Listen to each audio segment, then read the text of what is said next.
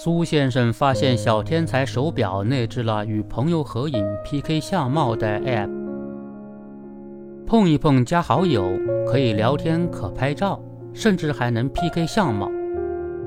据媒体报道，市面上动辄一两千的儿童智能电话手表，随着其内置 App 越来越丰富，已经逐渐成为一零后社交神器。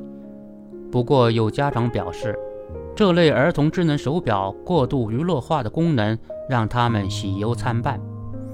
现在，很多家长都会给孩子配一个智能电话手表，方便随时定位、联系孩子，保障安全。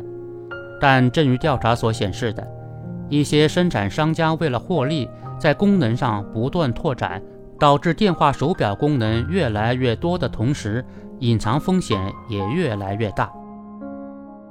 比如，PK 相貌的功能，容易引发孩子之间的容貌焦虑和攀比，误导孩子的审美观和价值观。还有些游戏软件通过提升段位、会员特权等，诱导儿童充值消费。消费过程甚至无需家长同意就能自动扣款。家长们对社交神器的担忧不是多虑，电话手表面向的消费者是儿童这一特殊群体。他们心智还不成熟，缺少自主认知和辨别能力。面对手表中内置的各种娱乐化软件，他们如何能够抵挡诱惑，不乱消费呢？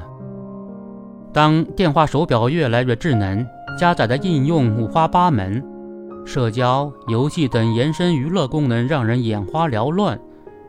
如其说是一款手表，不如说更像是一款微型的智能手机。对商家而言，功能性更强，可以帮助提升售价；对孩子来说，却埋下了各种风险隐患。原本旨在保障儿童身心健康和安全的电话手表，现在反而让家长更担心了，无疑偏离了电话手表的产品初衷。特别是隐私安全问题，电话手表本身有定位功能，很多还具备人脸识别、指纹解锁等。这些数据本身就是隐私数据，它所记录的儿童的行程信息，更是高度敏感的私人信息。一旦出现储存信息泄露的问题，被别有用心的人利用，后果不堪设想。去年年底，儿童手表的国标正式发布，对信息泄露、强制索要权限等问题进行了明确的规定。行业生产更加规范，也有据可依。不过，对电话手表内置的一些应用，它们所存在的种种问题，依然需要包括行业监督部门在内的各方面的合力监督，一一破解。尤其是电话手表的生产商，在提供娱乐、游戏等功能之外，对搭载的这些 App 理应有严格的监督审核，有没有隐私泄露风险？是否符合防沉迷的要求？存不存在过度的娱乐化影响儿童身心健康的问题等等？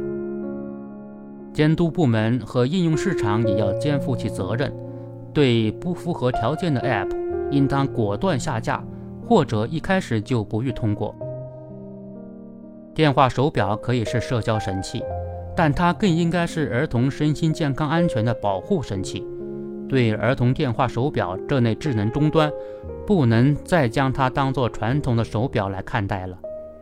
既然它的功能性已经堪比手机，那就应该像监督手机 App 那样，将未成年人保护措施严格落实到位。